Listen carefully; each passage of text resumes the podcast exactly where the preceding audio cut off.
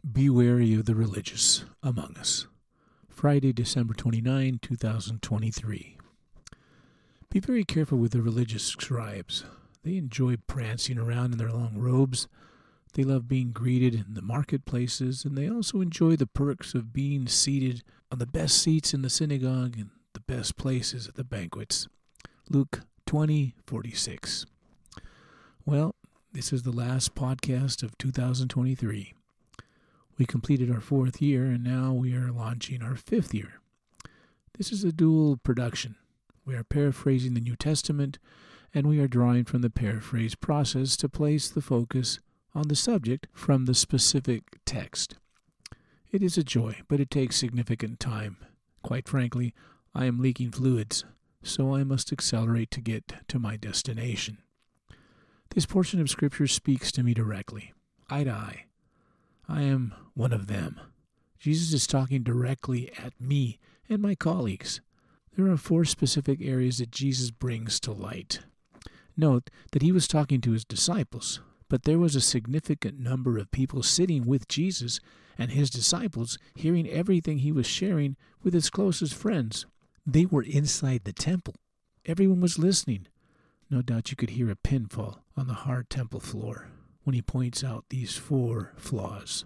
Number one, show over substance. Number two, perks over piety. Number three, greed over grace. Four, performance over prayers. Remember, this is Jesus talking to me. Jesus is telling me that what is inside is more important than what I wear on the outside. Jesus was a humble man. His attire was appropriate, but not for the sake of making an impression. Humility is treasured by God over appearance. Number two, since Jesus calls me to live a countercultural stance, I ought not to be the one being served or paraded to my seat of honor. I should live to serve, since Jesus gave us all the example of service rather than seeking to be served. Number three, Jesus saw in those days what remains in many halls of worship even today. Some unscrupulous religious charlatans will go high and low to secure funds for their ministry.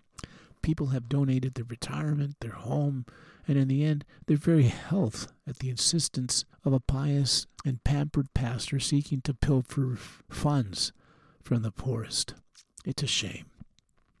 And finally, number four, Jesus condemns the religious performances provided for public consumption. The preachers would wax elephants to impress the powerful and poor alike. It must pain the heart of God to know that there are such individuals who prey on the poor and penitent for their own self exaltation. In the words of Elton John, it's a sad, sad situation. God is not impressed with our oratory or operatic performances. He seeks for a leader who loves justice, a friend who shares mercy, and a pilgrim who walks humbly with God. A paraphrase of Micah 6 8.